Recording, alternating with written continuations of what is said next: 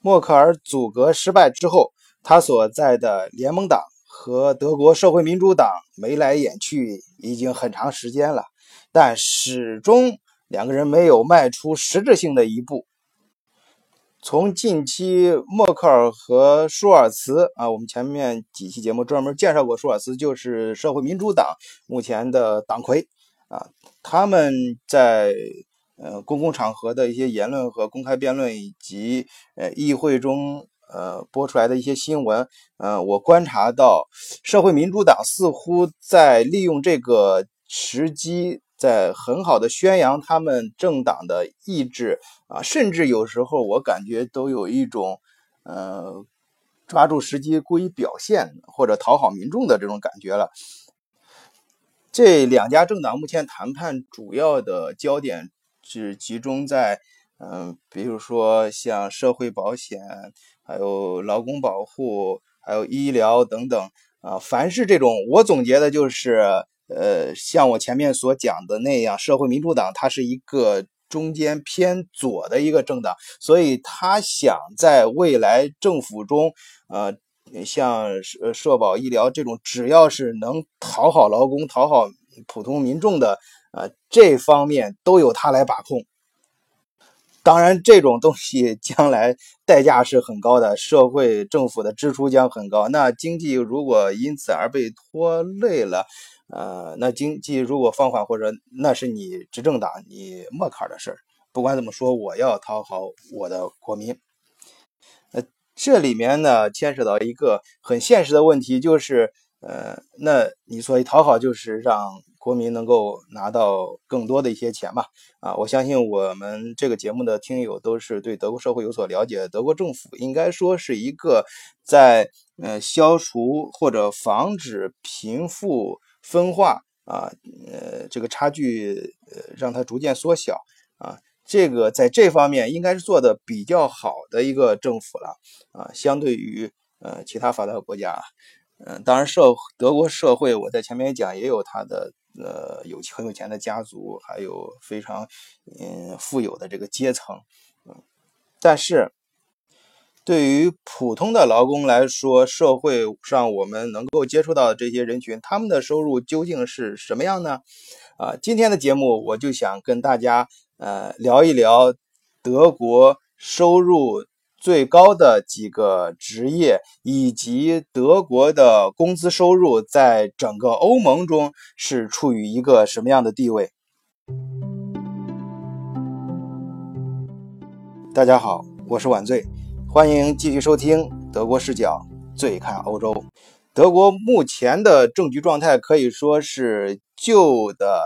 体系已经被打破啊，新的政府还没有建立，所以在这个时候呢，这议会的议员呢吵的是不可开交。他们当然是使尽浑身解数，想在未来成立的政府中啊，尽量分到更多的利益嘛。也同时在这个当口啊，表现自己的政党，表现呃自己的执政理念。那么这些人整天在国会里上蹿下跳的啊，这么费劲，他们本身的收入有多少呢？啊，我们现在就来看一看。呃，其实呢，就在这两天啊，国会议员呢，他们倒通过了一个投票。啊，就是绝对多数啊，是五百零五票对一百五十二票的反对票。这反对票啊，有可能是反对他们工资太高了，也有可能是觉得工资涨得还不够。反正总之通过了这样一个呃呃提案，就是给他们涨工资。那么这些国会议员他们现在的工资涨到多高了呢？啊，我们先看看之前他有多低啊，加双引号的低啊，在。二零零二年的时候，国会议员每个月的呃工资是六千八百七十八欧元，到二零零七年底就涨到七千零九欧元，已经超过七千了啊！二零零八年呃再涨，涨到七千三百三十九欧元。到二零零九年继续涨，涨到七千六百六十八元，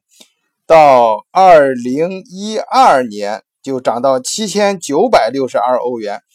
注意到二零一三年的时候就超过了八千欧元了。八千欧元是多少？是八千二百五十二欧元。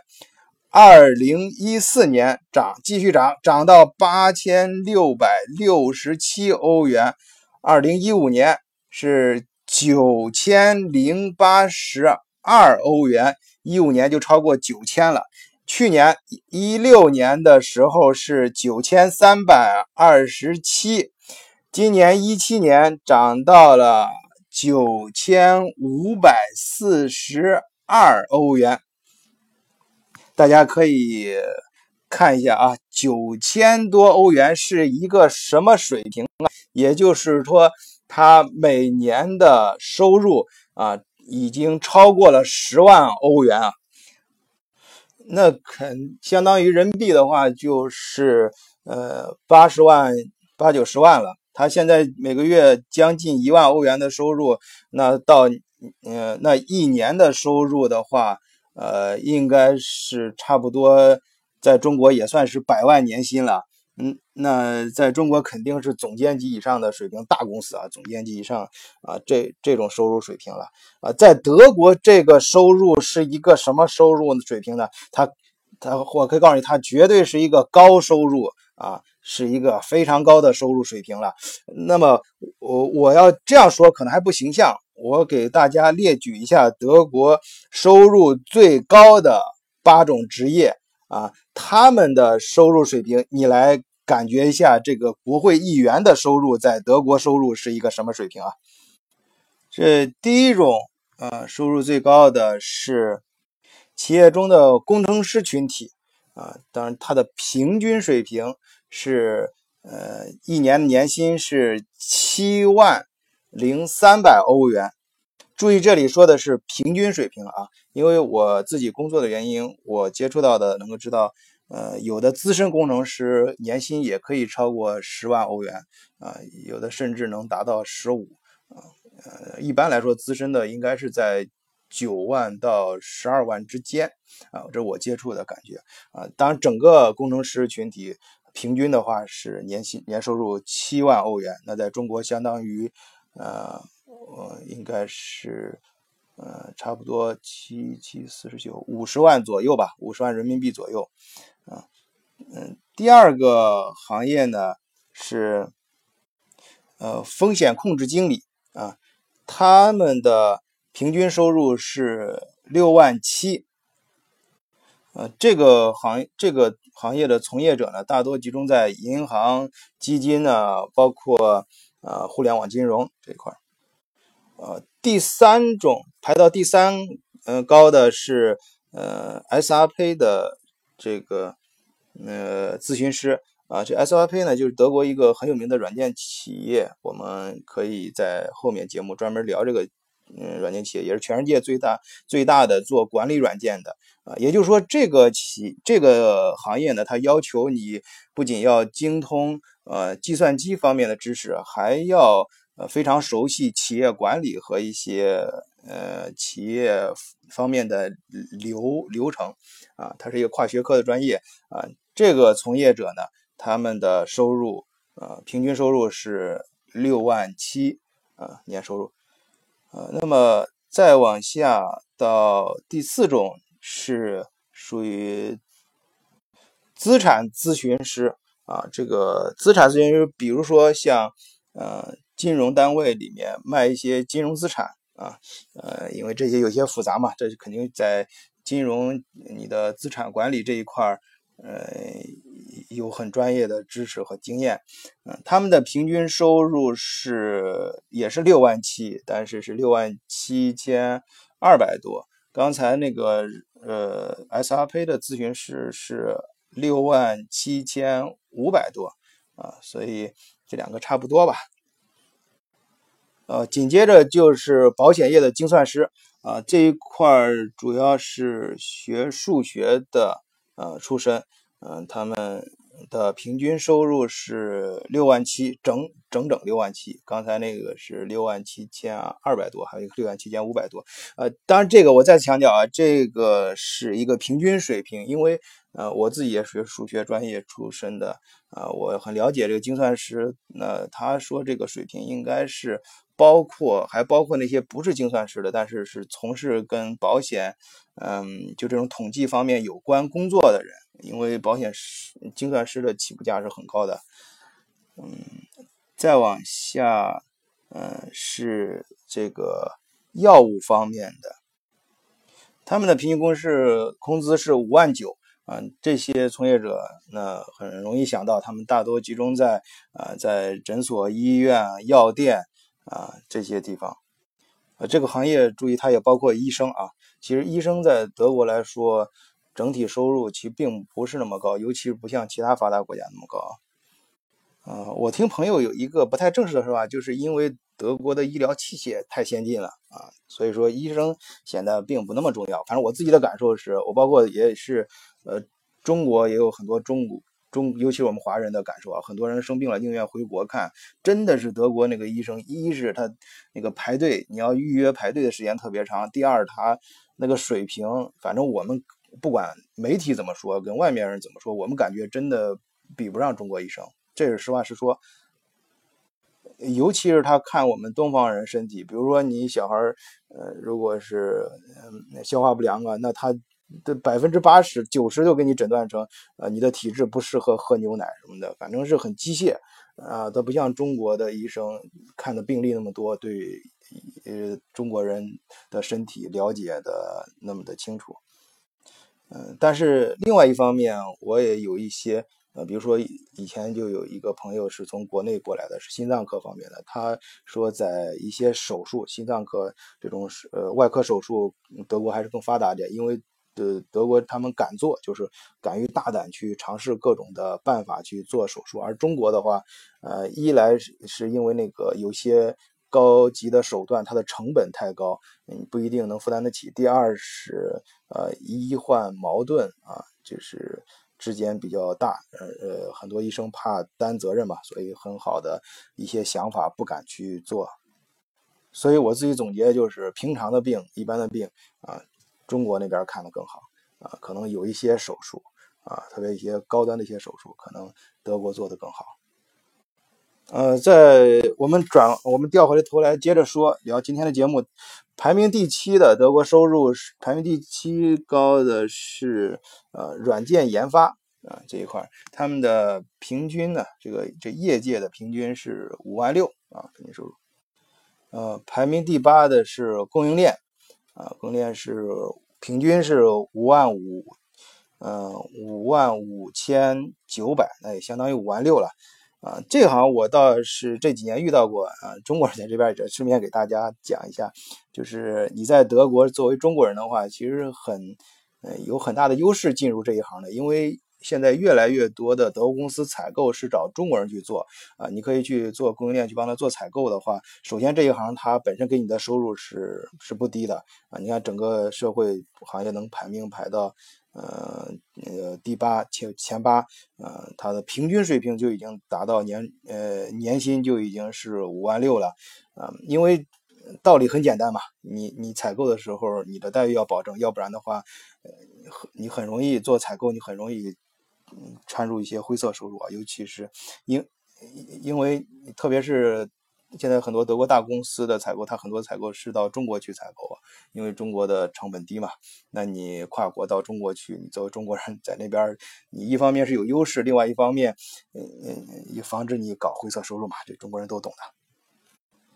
呃，那么好，我们讲完德国收入，再看德国在整个欧盟中的收入水平是多少呢？啊，这我们那个。太详细的也没法分，我提出一个维度，就是，呃，我查到一个，我觉得个人觉得比较有代表性的，就是他对这个专业从业者，专业就是有一定专业技能的，像我刚才上面提到的那些，啊，你不管是软件啊，还是嗯机械啊，还是你对嗯这个金融知识什么，反正就是总而言之有一定专业技能的从业者，这些人的平均。每小时的工工资，就是因为有些人是呃半职嘛，或者是干点这干点那，呃，同时做几份工作，呃，所以我觉得每小时的平均收入，呃，就很能说明你这个国家的呃它的收入水平啊。整个欧盟是这样的，排名第一的是瑞士，每小时的平均收入就专业。呃，从业者啊，他们的平均收入是二十九点五欧元啊，将近三十欧元每小时啊。第二是挪威，二十八欧元。第三名是丹麦，二十五点五欧元啊。第四名是瑞典，十八点五欧元啊。排到第五名才是德国，十五点七欧元。呃，跟第一名瑞士二十九点五差了将近一倍啊。呃，紧接着第六名是法国十四点九欧元，第七名英国十四点八欧元，然后是第十名意大利十二点五欧元，然后是十一名是西班牙九点八欧元。呃，十三名是葡萄牙，五点一欧元啊，最后一个是保加利亚，一点七欧元。大家从这个排名可以看到，啊，如果是说中位数的话，那正好就是德国这块十五是十五点多欧元啊，是三十欧元的一半啊。应该说德国的收入呢。在整个欧盟中，应该中等偏上的一个水平啊。就就德国本身来说，它的收入还有一个特点，就是政府一直在极力的想缩短贫富差距。大家也可以看到，我刚才所呃描述的德国最高的收入八种职业，他们之间的差别其实并不大。但是还有更绝的一招，就是税啊！德国你税前收入可能能差一倍甚至两倍，就是最高的能月收入能到一万多，但是政政府可以通过极高的税率把你的收入直接腰斩啊！你税税后呢，可能。甚至百分之五十都交了税啊，这这在德国是非常正常的。这是对于高收入来说啊，呃，对于低收入呢，就像 SPD 这种政党很多一些，包括更左的 Links 啊这种这个政党啊，他们呃经过各种努力，甚至提出专门对富人再征收一种税啊，穷人可以减税或者是是非常少的啊，甚至不收税啊，到一定程度。但尽管如此，还是。不能够阻止社会贫富差距越来越大的这个问题，而这个问题呢，我们也不能怪德国，因为全世界现在都是这样，穷的越来越穷，富的越来越富，贫富的差距似乎是一个全世界范围内都很难解决的一个难题。呃，德国有一篇报纸上面就以前报道过，啊，我印象很深刻，他说。呃，全德国百分之十的家庭，他已经占有了全社会一半的家庭资产。呃，也就是说，呃，收入呃靠后的啊这半拉家庭啊，呃，在全社会占这个总资产只有百分之一。而以前呢，再往前推十五年，嗯嗯。就现在来说，应该是往前推二十年了，呃，这就是靠后，就是排名后面一半的德国家庭，就是排名在呃五十百分之五十以后的这些家庭呢，还能占到全社会资家庭总资产的百分之三啊，而呃前面百分之十呢，排名前百分之十的家庭呢，在全占全社会资产的。呃，百分之呃四十五啊，这可以看出，就是从百分之四十五到现在已经扩展到百分之五十以上了啊。那个从百分之三缩减到百分之一了，呃，就是还是富的越来越富，穷的越来越穷。当然，政府一直在想各种办法去阻止这个贫富差距变大，呃，但这个趋势没办法，全世界都是这样一难题。或许德国已经做得不错了，就我们自己观察，呃，应该相对于其他国家来说，德国的贫富差距应该是，呃，相对来说是比较小了，呃，但它还是没有阻止这一趋势。所以呢，就我个人来说，我是非常希望这次。呃，德国能够再次组建左右大联盟，起码呃，左派的社民党能够在未来政府里面扮演更多的角色。对整个欧盟来说，大家也希望看到一个稳定的德国政府啊。左右大联盟之后，它对整个呃欧洲的局势发展，至少在稳定发展这个维度上啊，将起到更积极的作用。好，谢谢大家，今天的节目就到这里。祝大家周末愉快！